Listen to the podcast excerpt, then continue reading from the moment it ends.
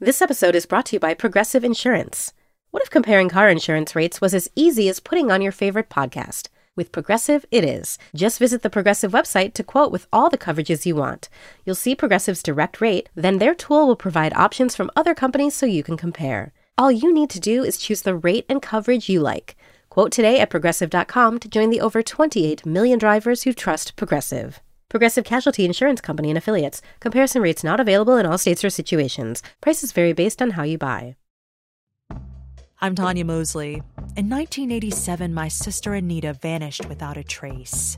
Decades later, thanks to DNA, we found her. But that's only the beginning of the story. She Has a Name is a new audio documentary that explores the search for redemption, confronting trauma, and healing in the face of unimaginable loss. Subscribe now to Truth Be Told Presents She Has a Name, where every revelation brings us closer to the truth. Happy New Year, everyone! We have so much in store for women who travel in 2024. As we continue to celebrate the holiday season, we're sharing an episode of Critics at Large from our friends at The New Yorker. In this episode you're about to hear, hosts Vinson Cunningham, Naomi Fry, and Alexandra Schwartz discuss a memoir that made many headlines last year Britney Spears, The Woman in Me. Make sure to follow The New Yorker's Critics at Large wherever you get your podcasts.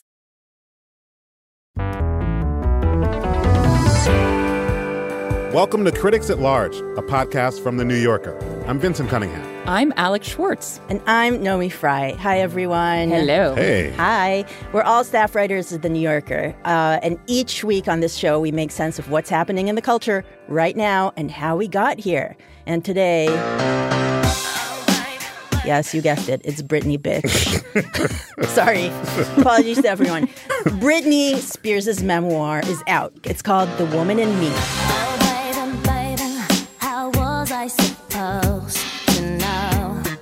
It's been hugely anticipated. Copies are flying off the shelves like uh, hotcakes. yeah. Um, and she's even already been teasing that there will be a volume two coming next year. I guess we'll have to see. Um, but in some ways, uh, this Britney mania all makes complete sense because she's had a life has she not, my friends? absolutely. Um, by the time she was 17, she was one of the most famous pop stars of the early 2000s. You know, she kind of she played that role of the kind of virginal but sexy American teen dream In the know, hallways of a high school in her uniform, tearing it up. tearing it up. Yeah, and her music videos for sure. Yeah, the Yeah. knotted shirt.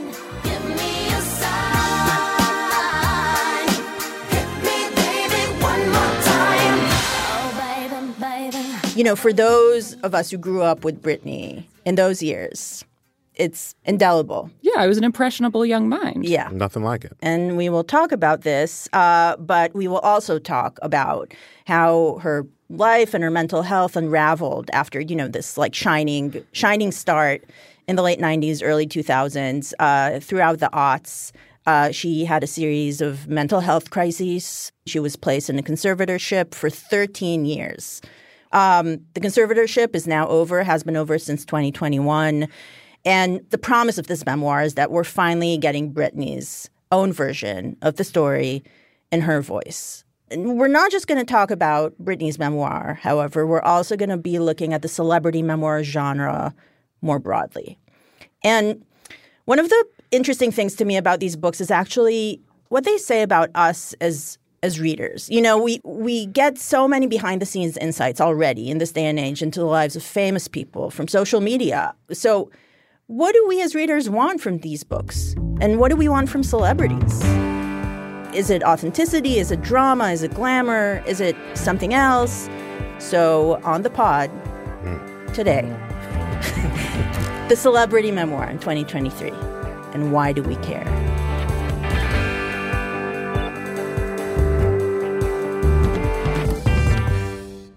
Okay, you guys, let us begin Let's with this with this investigation. Um, when you are confronted with a book from a very famous person, what is it that keeps you reading? What are you looking for? I think I'm hoping to find the when whenever I am confronted in such a way, uh, um, when it comes down to me and this book. Uh, I think I'm trying to find out Face like, to face. exactly the good, the bad, and the ugly. all this face off. Yeah. Um, I'm hoping to get like the backstage view of things I already knew. You know what I mean? I'm, I'm, I'm I've, I've seen the the the show of this life Right. as it has unfolded in multiple media whatever Yes. and now i'm hoping that i'll like learn a story get a tidbit that i otherwise wouldn't have known i think the the sort of illusion at work is fly on the wall let me show Mm-hmm. you um, some things that you know what that room was like what that person that i was friends with or dated was like Yes. or whatever what about you, Alex? Okay, well, I have to come clean right at the top. I have and never read a celebrity memoir. It's not that. Yes, of course I've read a celebrity memoir. In fact, I'm sure I've read a few. And, you know, I don't want to sound like I'm the egghead here who just turns up my nose at these books. Never. No, no. Never. you Um, get down and dirty. I get down and dirty. down and dirty like, and the alex prove it schwartz story I mean, so part of the issue that I sometimes have with this genre Okay. is going like everything Vinson said makes total sense to me, mm-hmm. but sometimes when it, it's a little bit like the fairy dust is scraped away and you're left with something that's a little more cut and dried than what you want to know. Sometimes seeing behind the scenes, you're seeing all the wire and the gaffer's tape and that kind of stuff. And Yeah. like mm. maybe the very things that that make you thrilled to it, Vinson, I don't necessarily want to look at. But I'm not yeah, even sure yeah. that's the case. I mean, I will tell you something, which, Okay. which is something paradoxically that I often want to get from the celebrity memoir is a sense of the celebrity's own voice. And I say paradoxically because we all know that the vast, vast, vast majority of these books Yeah. are written either by ghostwriters or with ghostwriters, Mm-hmm. some kind of combination. right But like for instance, one that I'm thinking of now Mm-hmm. that I've really enjoyed that I've recently read, actually listened to on tape, Mm-hmm. was um, is Andre Agassi's memoir. oh, You know, Andre Agassi, the great American tennis player, former number one in the world. also written written by the same ghostwriter or the same collaborator, I should say, who wrote the Prince Har- the extremely best-selling Prince Harry memoir published recently, Spare. Yes, J.R. Uh, Moehringer. J.R. Moehringer. Yes. Yes. And the voice that comes through, um, you know, the extraordinary nature of his story, his mm-hmm. father, all that mm-hmm. stuff, mm-hmm. you really feel like you are being, you have access to the consciousness that went through it. Right. Right. right Which brings us to Britney hmm. and to Britney's memoir, The Woman in Me, that we all read over the past couple days, right? sure did We sure did. Uh, I, you know, I very rarely read books not on paper, but I bought this book for Kindle and I read it on my phone, which is a very rare occurrence. And one of the reasons that I felt like it was okay is that it's a bit on the skimpy side. I was like, okay, this is not. I'm go- not going to be reading like Tolstoy on my phone. You know, I'm going to be walking through this fairly easily. So you know, it's a it's a bit of a it's a skimmable book it's a bit of a skimmable book. Mm-hmm. Well, Britney herself skims.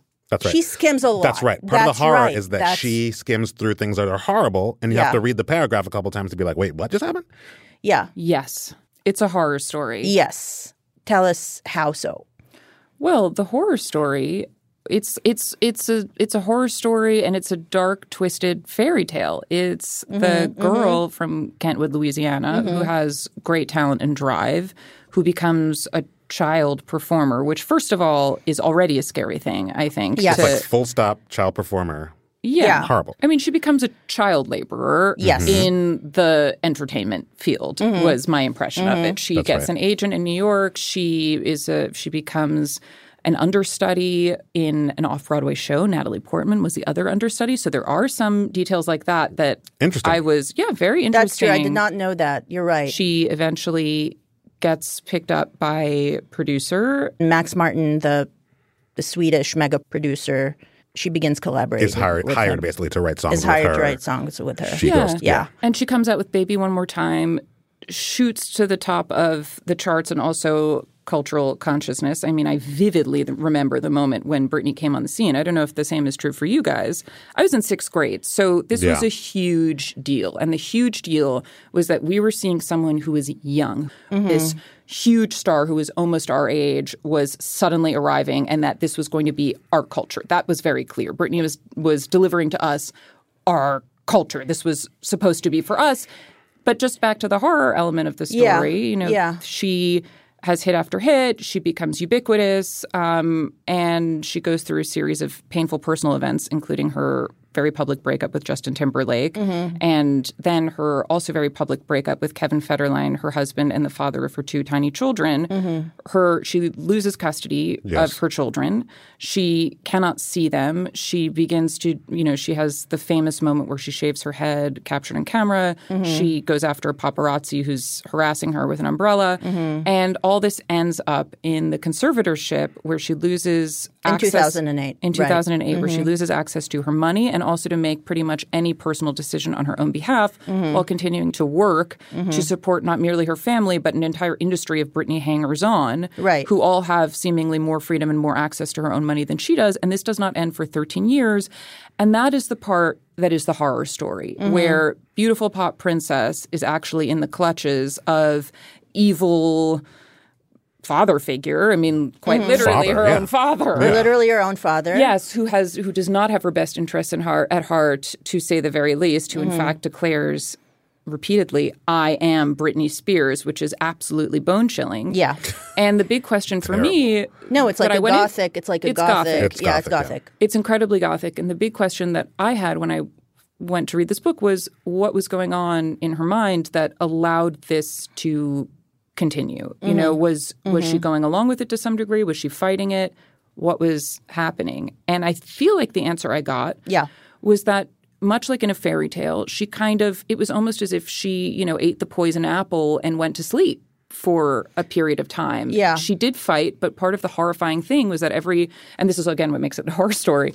Every time she seems to have fought back or protested or tried to do things differently, Mm-hmm. um, she was told, well, then you won't be able to see your kids and you won't be able to have access to them. And we can just take away this thing that is the most important thing you have. So you better keep going along with it. Mm-hmm. And it's utterly frightening. It's frightening. I mean, the the most I think frightening and also just psychologically astute thing that she does in, in this book. One thing that she describes is very, um, I don't know, artfully done. Where it's like, because of the time when I got famous, and because of a certain like emotional response that to all the, these hardships that happened along the way, she kind of develops this tactic or this this thing happens to her where sometimes she has she she calls it the kind of Benjamin Button thing mm-hmm. where she gets like emotionally younger and she Yeah. sort of retreats into this sort of adolescence. Part of the tone of the book is this really interesting psychological thing, but I think you can account for some of it, maybe what I described as skimmableness, as a kind of evasion too. It's like, well, some of For sure. we're not going to get th- those specifics of smell and sight and sound, Mm-hmm. partially because I don't think Britney wants to go there. And partly maybe because she herself checked out for a bunch of that time. I mean, it really, there is a fog covering this book. There is really a fog covering this book. Yeah, like Yeah. there are there there's a real sense, exactly as you say, Vinson, and as she says, that she had to go back in time to a childhood that she didn't even have really this kind of childlike state. I mean, it really made me think. You know, of course, her song "I'm Not a Girl, Not Yet a Woman." Yes. huge song for Britney, mm-hmm. associated with the movie Crossroads. Feels like I'm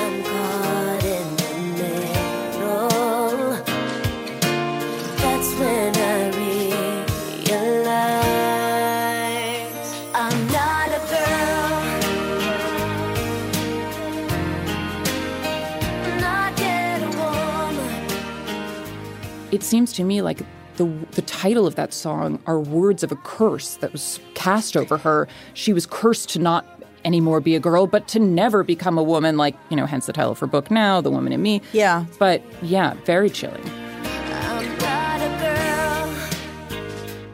I think it's really interesting too that you know, in some ways, at least in the in the public imagination, the way I have, I guess, thought about Britney was Britney was normal, or you know, Britney was seemingly happy, functional, uh, ambitious, successful, fit, talented.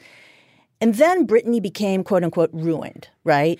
But in fact, you know, reading this book, and I'm curious what you guys think about this, it really kind of drew a through line, which makes perfect sense, between her f- more f- overtly functional years, between her healthy years and her later years, right? Because she speaks, for instance, about this um, interview she did with Diane Sawyer in 2003, uh, where uh, Diane Sawyer kind of like surprised her as she as she uh, describes it uh, with questions about her relationship with Justin Timberlake and asked her about being a role model for young girls and like why does she expose her body and all of those things. And you see, you know, I rewatched it Ooh, after reading the book, and you you kind of see Britney it's almost like she's already being kind of held captive by these outside perceptions of her, even though this is still a moment where she is completely quote unquote normal. What happened to your clothes? What Well, I happened to- have on clothes now. I know. But what's this about? No kidding. What is it about? What is it about? Yeah. It's about doing a, a, a beautiful picture. Is it about shocking people? about shocking? You know what? I feel you this comfortable is- in my skin. I think it's a, an okay thing to um, express yourself. Have you, seen? Talk about horror. That is a really frightening piece of work. I mean, right from the start, Diane Sawyer is basically saying, "Why are you? Why are you a little sex kitten? Why are you letting What's everyone sexualize you?" She Yeah. she shows her Have have you gone too far? You know, or she shows this- her pictures. She shows her magazine pictures of herself, and it basically demands to know why she's um, appearing in skimpy clothes. And Britney, incredibly movingly to me, says, "Well, Kate Hudson is only 22, and she just appeared." D- Yeah, naked in Jennifer sheets. Lopez Jennifer Lopez this, often yeah. Mm-hmm. poses really provocatively, and Diane Sawyer like won't let her off the hook because Britney's been branded by the culture as the little good girl. I hate to bring this up, but Kate Hudson, she's 22, she's in sheets. Jennifer Lopez, she poses very provocatively sometimes. Christina Aguilera, what's what's the big deal when I do it? like, come on, you know? I don't understand. I think everybody always thought you had a different relationship to young girls. Everyone now, they look back and they're like, what happened to your sweet image that you used to be? And I'm like, then when I came out, you thought I was too provocative. It's like you can never win. No matter what you do, at the end of the day, you can't please everybody. You know, I'm not here to please. Ugh, Have you ever gone further than you wish you had? gone further? Yeah. Um, no, I don't think so. No. To the extent that there is a, at least in Britney's telling, Mm. a bridge between the the healthy years and the unhealthy Mm-hmm, years as this scheme that you've like that's totally how I Mm-hmm. perceived it as a kid. It's it's romance. And that's the other part that makes it a horror because it's like That's interesting. The the opposite of the marriage plot happens Huh, in this yeah. book, right? Yeah, Where yeah. um, suddenly, you know, she talks about having known Justin uh, through the uh, Mickey Mouse Club, and then they become in love. And she talks about how attracted to him uh, she was, and how you know if they were at a party at the same time, they would immediately cleave to one another. All these like very sweet things. Mm-hmm. Yes. Um, and all of a sudden, so they're dating. Yeah. And he's, it seems, consistently philandering. And Yeah. she describes um, making out with the choreographer uh, Wade Robson. Robson. one time. Yeah. And it's so funny because even though I remember the big Britney breakout moment, Mm-hmm. I was kind of more of an NSYNC head. Let me just tell you the truth. Sure. Um, the I liked truth in comes sync. out. Yeah. Um, more of a JC Chasez person than a Justin was guy. the was Hey, arguably hey, the I'm liking where this is going. Great singer. JC was arguably the hottest. Remember when he dated Eva Longoria? I, re- I remember, and I was like, "Good for you! Come on, you gotta run up the score on Justin here." Um, but anyway, anyway, Moving, moving right along. moving along. right along. So I, the way I would like was reading some of this and remembering my own memories from Mm-hmm.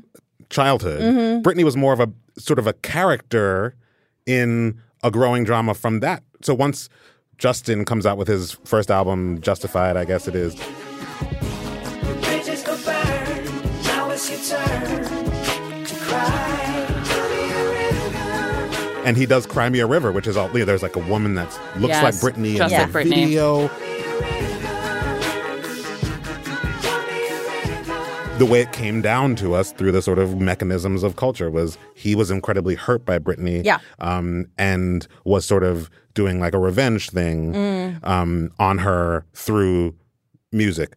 The backstage of this, again, if that's the scheme we're using, like Britney is talking about how absolutely like heart-rendingly hurt she is by this. It is like one of the sadder parts of this Yeah. book, and we're and we understand it totally differently. Like you know, Justin is basically ghosting out of their relationship. She finds out through some sort of message, maybe it was a text, I can't remember. Mm-hmm. Um, and then this is all happening as if he's like planned it all and he knows like Britney the way it comes across is that Britney is sacrificed at the altar of his ambition. Yes. Like he wants to make this song and therefore he makes it a reality in their real relationship. Yeah. And he knows that something that he has to trade on is this relationship with Britney Spears that becomes part of the the sort of outward myth of Justin Timberlake, you know. Right, right. And also, we should mention, as I think probably everyone has seen, but is nonetheless still very significant, the detail that she includes that she had an abortion after getting pregnant with with Justin's baby. I mean, so Yeah. Yeah. you know, I was. Um, I, I was I was on YouTube last night watching her video for Every Time. Do you guys remember that?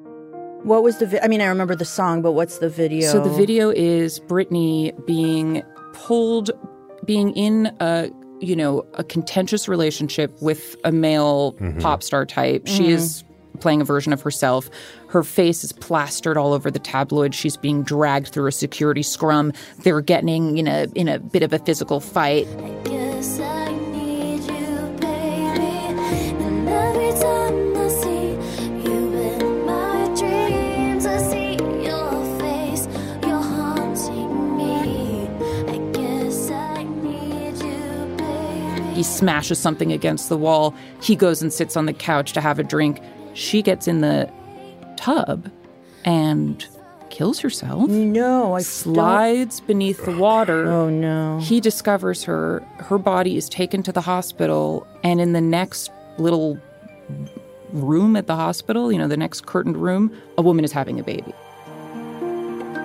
So it's, My God. and of course, the comments of this video are now filled with Britney heads saying, I never understood the meaning. She herself has denied that this was the, or maybe she hasn't denied, but her co writer of the song has denied this was going on. Regardless, it was going on. That's right. The other thing about Britney is because her true voice, whatever it may be, has been really silenced and stifled for so long, any sentence we have from her is going to sound new and different. And in this book, for instance, one thing I noticed is that she refers repeatedly to her little heart. She's always saying, My little heart Right. couldn't take it any. So there is a kind of, again, the Benjamin Button effect, self Infantil- infantilizing. Yeah. thing going on. um, And there's a, you know, there's definitely a sorrow that pervades this book and a kind of, it, it does seem like she herself was under some kind of psychological water until the very end when she decided she had to escape from her conservatorship. Yeah. And she had to bust out, which was, you know, pretty brave. She called 911 and reported Yeah. abuse on uh, of her conservator. Yeah. Um, but nonetheless, you know, yeah, I just wonder what you guys make of the tone of the book in that way. It's it's it's different than other memoirs that I've read in that like it's not giving me like gossipy, dishy, anything like that. It's Yeah. It seems to be like if it's has a purpose, its purpose is like to culminate the long press cycle that has just ended with this conservatorship. You know, we've been paying Mm-hmm. so much attention to her as she fought to get out of the conservatorship. Innumerable magazine pieces. Our magazine ran a piece uh, by Ronan Farrow and Jia Tolentino. Mm-hmm. It's a wonderful piece about the sort of end of this Long. long process. Mm-hmm. Um, and so it's like it's almost like mandated by the by whatever machinery that like and now we have this artifact that is hers. Right. Speaking of her voice, can I just the, the the part that sounded the most like her was the first line of the acknowledgments where she says, If you follow me on Instagram, you thought this book was going to be written in emojis, didn't you? Rose emoji, rose emoji, rose emoji, rose emoji, rose emoji, rose emoji. Yeah. It's like, oh, there she is. It's Britney. In a minute, the many faces of the celebrity memoir. Critics at Large will be right back.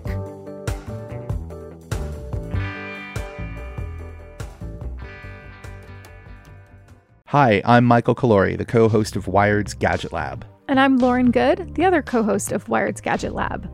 Get ready to dive deep into the cultural phenomenon that's been shaping conversations, sparking movements, and breaking barriers for over a decade The new three part docuseries, Black Twitter A People's History, based on the groundbreaking Wired cover story by Jason Parham, explores everything from the fun, games, and inside jokes that characterize the early years of Black Twitter to the social movements, the voices, and the hashtags that made Black Twitter an influential force in nearly every aspect of American political culture. Join us as we unravel the threads of this digital community, tracing its origins, celebrating its triumphs, and exploring its impact on society at large. Watch the series from Onyx Collective in association with Wired Studios, premiering on Hulu on May 9th. I'm Tanya Mosley. In 1987, my sister Anita vanished without a trace. Decades later, thanks to DNA, we found her. But that's only the beginning of the story. She Has a Name is a new audio documentary that explores the search for redemption, confronting trauma, and healing in the face of unimaginable loss. Subscribe now to Truth Be Told Presents She Has a Name, where every revelation brings us closer to the truth.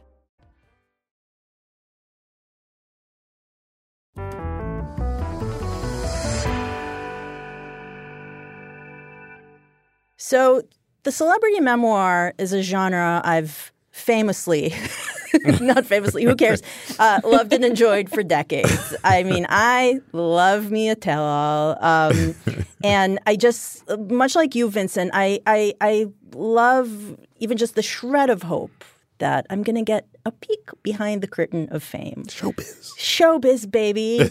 um, and and also another interesting thing to me about the celebrity memoir as a genre is how different these books can be from each other, serving different purposes and and and you know uh, attempting to reach different aims. Um, and so. Could we sketch out some categories within the genre? Like Britney's memoir, it's kind of like a reclaiming, maybe Yeah. like a reclamation Perfect. Yeah. Absolutely. memoir, Yep. right? So that is one kind of one arm of of of this multi-armed, you know, genre that is the celebrity memoir. What are some other uh, that you can think of? Other I think my favorite is like older artists, like Lion in Winter, Mm-hmm. settling scores, Mm. telling you what it was.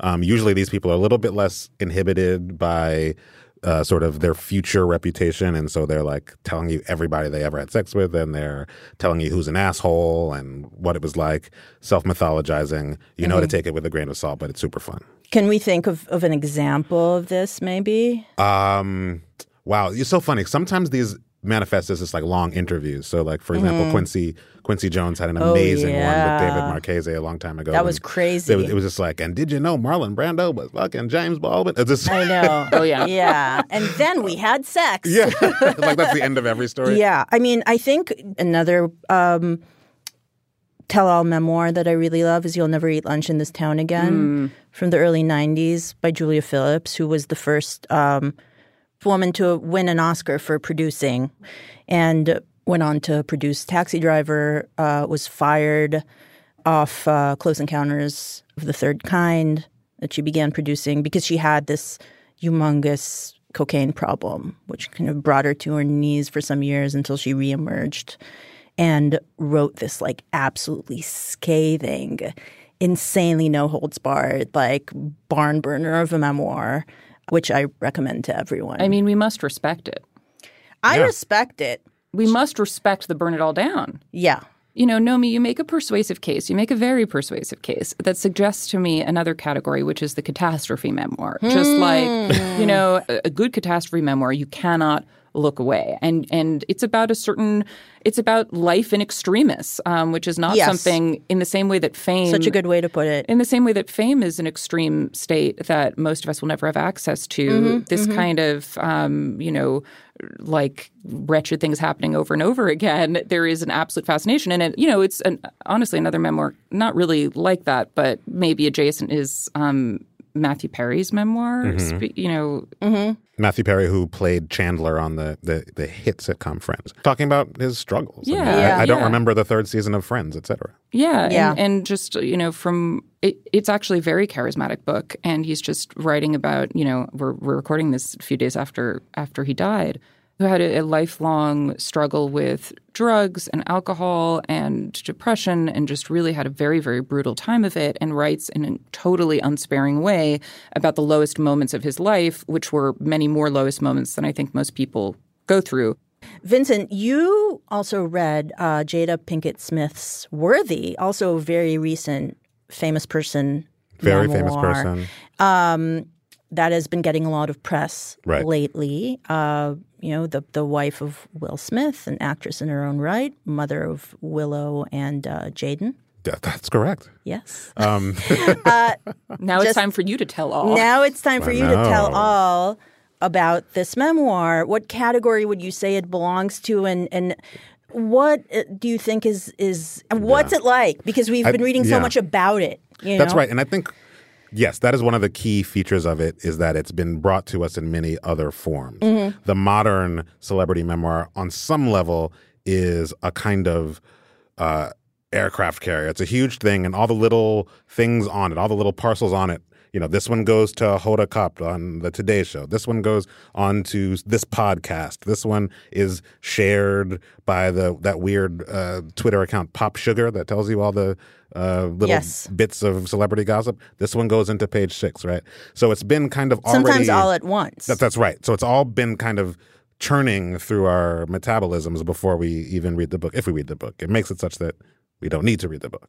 But if it is a genre piece, I think there is a certain thing that's uh, you might call it the chapter marker. Jada Pinkett Smith has just been through a long, multi-year question about her relationship with Will Smith. Uh, so a couple of years ago, it comes out that she has been having what she calls an entanglement with Jaden's friend, the singer August Alsina. By the way, huge incident. I, contr- I control F this book for August. The only August that comes up is August Wilson. So I call BS. I was in a play. It's like, you know what the fuck I came here for. Um, Wow. Anyway, A betrayal of the reader, you uh, might say. um, at, uh, this Not reader, even August the month. this reader. She doesn't even That's talk where I about. thought he was going, She yeah. doesn't talk about the hot months at all. Um, but um, She stays cool. She st- that's what she does is stay cool. Um, so it's like on some level, you know, the stuff that makes it to us is the, the stuff about Will Smith, right? We haven't been together in seven years. We are still in a marriage, but we're not divorced, and we're more like, you know, life partners walking through life together.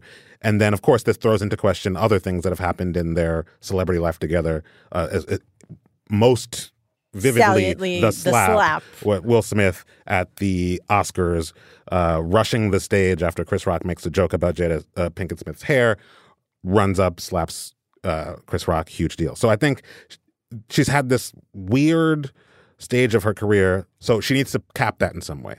And I think what I learned from this memoir, which is actually really interesting when it's not about Will Smith, there's lots of wonderful anecdotes. Like she's got some good stories. She meets Bell Hooks at the time that she gets onto the set of um, I like that. a I like- different yeah, world. that Like sounds- she's telling us that Cree Summer is like the, the smartest feminist she ever met when she was a kid. She's telling us, by the way, she sold crack in Baltimore before she became an actress.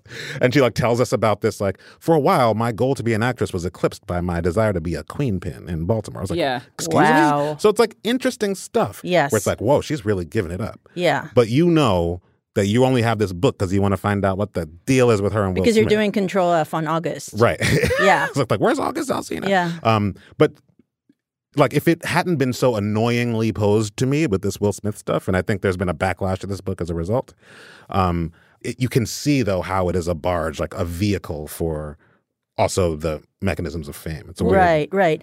No, I think that's true. And I think also it's like, I, I'm wondering, you know, one question that we've been maybe mentioning a little bit and kind of circling around is like, okay, nowadays we get so much, we get a stream of unending nuggets from celebrities through social media, right? Like, what do we get from the celebrity memoir that we don't get from the constant drip of of kind of like day to day revelations from people in the public eye? Well, to play the cynic, Mm-hmm. The opposite, the the sort of inversion of that question is what they get from it instead of what they get from social media. And Okay. social media, while monetizable, is not as directly monetizable as a mm, book. It's like a mm. book is a product, and so mm. it's like Mm, Of course. you know. So I think that's definitely part of it. Mm-hmm. Um, what we get is the illusion of a something that is unperformed. I think, and this is what is magical about you know. Let me testify to just the beauty of prose, the medium in which I work, mm-hmm. is that um, while it is a surface, while it is a series of veneers, um, its intimacy makes us think that it's not. You know, and so we've been trained, most of us, to understand social media as performance, and I don't think that um, I don't think that prose is subject to the same cynicism. I, I, I just, even if we, it, even if it comes across as marketing copy, when someone starts to say, "This happened to me," and uses that magical pronoun "I" at length, um, there is a temptation.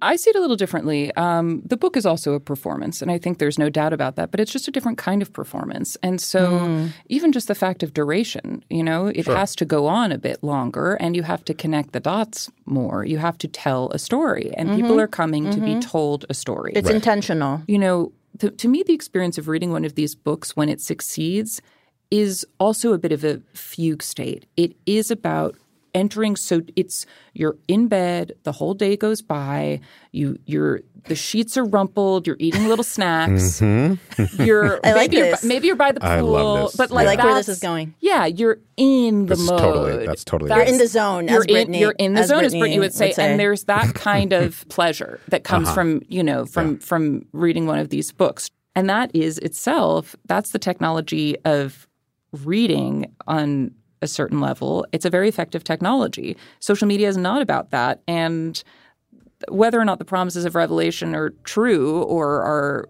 hyped up beyond what they can offer, if that experience is delivered, that's a satisfaction in its own.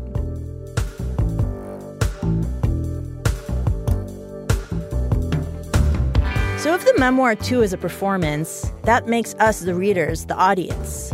What's our role in all this? Critics at Large from The New Yorker will be right back.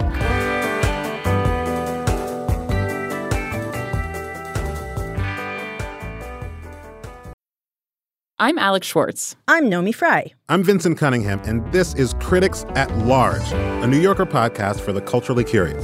Each week, we're going to talk about a big idea that's showing up across the cultural landscape, and we'll trace it through all the mediums we love books, movies, television, music, art. And I always want to talk about celebrity gossip too. Of course. What are you guys excited to cover in the next few months? There's a new uh, translation of the Iliad that's coming out, Emily Wilson. Really Oh. excited to see whether I can read the Iliad again, whether I'm that literate. I'm, I mean, the jury is out. I can't wait to hear Adam Driver go again in an Italian accent in Michael Mann's Ferrari. He can't stop. I mean, and, and bless him. I can't wait. Molto bene. Molto bene. We hope you'll join us for new episodes each Thursday. Follow Critics at Large today, wherever you get podcasts. You really don't want to miss this. Don't. Don't miss this. Don't miss it. See you soon.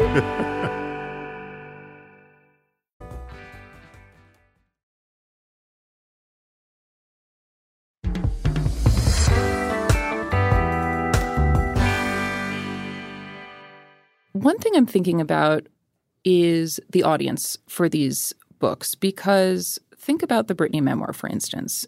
We're reading this memoir now, but the same people who are reading the memoir, hearing about what it was like for Britney, are also, you know, many of them slash us are the same people who are either, if not buying the tabloids plastered with Britney's face and body, at least walking through the supermarkets where the tabloids were sold um, and participating in that aspect of the culture that she is now writing about. It's a little bit a hall of mirrors. You know, we consumed Britney as she was given to us in the late 90s and early 2000s. Uh, and now we're again still in the Britney industry. You know, this time she gets to, I guess, take a different kind of advantage of the Britney industry. But, you know, are we jackals who have been wanting to eat Britney up and now get to put on a nice face and be sympathetic to what she went through? I mean, that's mm-hmm. maybe the Yes. coolest way to ask the question. But what what responsibility do the same people who are reading her book to get her inside take bear for some of the treatment that she went through? Yeah, it's it's really hard to parse, and I think mm. part of the reason is that there really isn't, um, there isn't really a difference between, as you say, the sort of um, reading Brent, Britney sympathetically in her own words, or sort of reading from the outside. Um, all the tabloid stuff. You know, I think about the genius segment of uh, Us Weekly that we all take for granted now, but stars they're just like us. That's like a Yeah. that was an innovation. Janice Min, the great um, Yep. editor of Us Weekly at that time. Um, once you su- submit to being a celebrity, your music and then how you appear in magazines and then what you produce as a memoir all contributes to this this one big text, right? And that's what's interesting about the memoirs because it it it brings us into another sort of like one chapter of what the the actual like Iliad that is Britney Spears, right? Yeah. It's a whole thing. And so this is why it makes th- this is why, you know, we don't experience that cognitive dissonance between sort of vulturishly looking at her in the tabloids and then sympathetically reading her book. It's all Mhm. part of one cloth, right? Yeah. It's like a this grand synthesis and the and the the text, the text is Britney herself. Yeah. Um so it it it makes it such that it doesn't feel like a, a crisis for the for the reader, the for the watcher, whatever, for the regular person. Um it's just like a new chapter or something like that. Maybe, but I think also it may not be a crisis, but I do think there's a there is this kind of I think a lot of people are having the reaction of, "Oh, shit, we didn't know what she was going through and we were just ogling." Oh, definitely, her." definitely. There is a come to Jesus moment, I think, and I like think in general, there's been a come to Jesus moment with Lindsay Lohan, with Jessica Simpson, who put out a memoir a couple of years ago that was actually quite good. Um, of like, look how culture tore us apart. Apart. Look how uh, women hating it was. Look how our bodies were, you know, kind of like poured over in this like both like sexually insulting and also um, jackalish way. Yeah, I do think this was an extreme low point for those things in the culture. Definitely. This kind of treatment was particularly grotesque. Yeah. And I also think is a a question is where we want these books to end. You know, I think I think like a satisfaction of these books, especially with the catastrophe memoir or the the memoirs that that tell the truth, the bad truth, right? Either about oneself or about the circumstances. You know, I think there's a sense, or at least when I was reading them, you wanted everything to be okay by the end. You know? That's so true.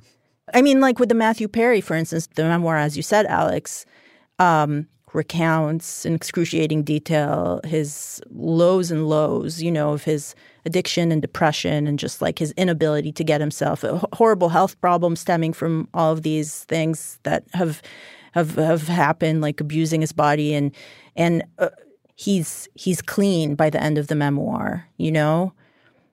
Um, there's I always feel this hope that okay, we're now we started in a bad place and now we're in a better place. Um, we want it to be okay, you know. We want our celebrities to be okay, maybe because they're avatars for ourselves. You know, we want us to be okay. You Mhm. know, Yeah. I don't know, possibly. I think it, you know, it depends. You know, this whole desire for a happy ending may have, um, it may have its like grounding in what we were talking about before. This sense, this question of responsibility. You know, Okay. If, if I'm Oh, if oh. I'm Oh, worried interesting. that my favorite sitcom Sure. is what contributed to the many problems of Matthew Perry, Mhm. um, there is something maybe exonerating about learning that he's okay. Yeah, like thank God. I watched Friends. He went through it, but everybody, we're both okay now. Mhm. It might have to do something to do with that sort of, you know, unraveling whatever feelings of complicity we have. Mhm. But then it's just like, to the extent that celebrity, the capital C celebrity, has worked on us, and I feel some level of, you know, the the, the hot term for this is parasocial uh, connection with this person who I have not met. Mhm. Um, I am now invested. And Yeah. on some level, it's like if you like good endings in novels too, it's like you know the the twinned satisfactions of um, uh, palatable resolution as we experience in, in fiction, and also the idea that we know this person. Both of these things, like artifice and reality, can be put together in that moment. Yeah. of they're okay. Yeah. You know, I think we care when we have relationships. Vinson is calling it parasocial, and that's that's right. You know, we have relationships to people we don't actually know, Mm-hmm. and they're in a lot of ways fictional relationships. These people are real, but and maybe even the relationships are real, but something is made up along the way because we don't know these people. So, yeah, the the books are the next step in that. We're being brought closer in. Yeah. I, I really do think that we want our celebrities and we want our celebrity memoirs to reflect that the fact that they're both better and worse. Okay. We want the better, we want the richer, we want the more glamorous, we want lifestyles of the rich and famous, like I do at least. And I think a lot of people probably do. We want to read about a life that's unlike our own, right? That's not like, and then I went home and I cleaned the kitty litter, you know? But we also want lows that are hopefully lower than our own because it has maybe to do with a bit of Schadenfreude. You know, it has maybe a bit to do with um, a sense that, see, it, money and fame don't bring happiness and beauty and so on. You know, makes that makes us feel a little bit better about our lives. But we also do want that happy ending. I think, or I do at least, because of that parasocial relationship that we have with, with celebrities that that Vinson was talking about. Because if they're not okay, how can we be okay? But is some of it just about you've just you Such know a good these question. these well it is it is a great question.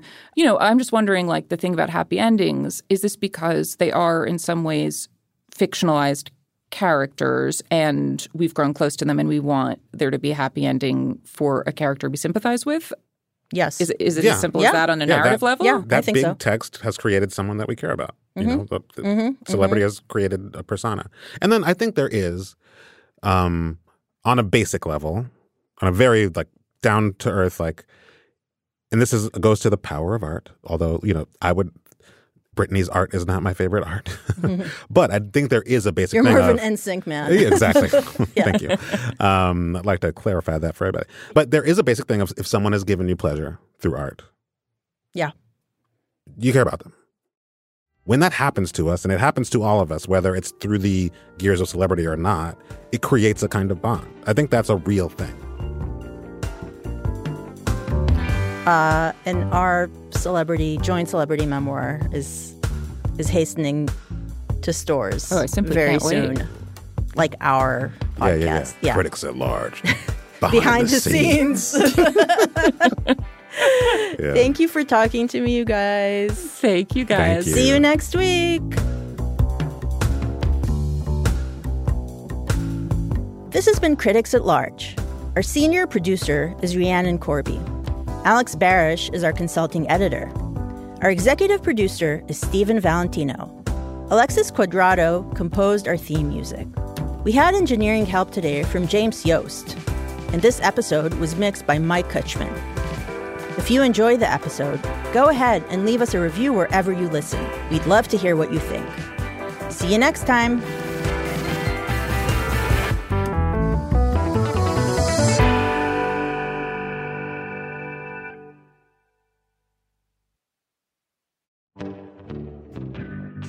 Hi, I'm Deborah Treisman, fiction editor of The New Yorker and host of the New Yorker Fiction Podcast. On the podcast, I ask a great contemporary writer to select a favorite story from the magazine's almost 100 year archive to read and discuss. Together, we delve into the story, exploring its themes, its style, and what makes fiction work. You can listen to authors like Ottessa Moshfegh talk about why we write. story or attaching a story or creating a story is this inclination that we all have to stop spinning. And you can hear writers like George Saunders discuss the nature of storytelling. On the first read, you accept these things as descriptions and they make you see the scene, but every line is a chance to inflect the reader's mind. You'll discover new favorite authors and read old favorites in new ways. Episodes of the New Yorker Fiction Podcast are released on the first of every month. Listen and follow wherever you get your podcasts.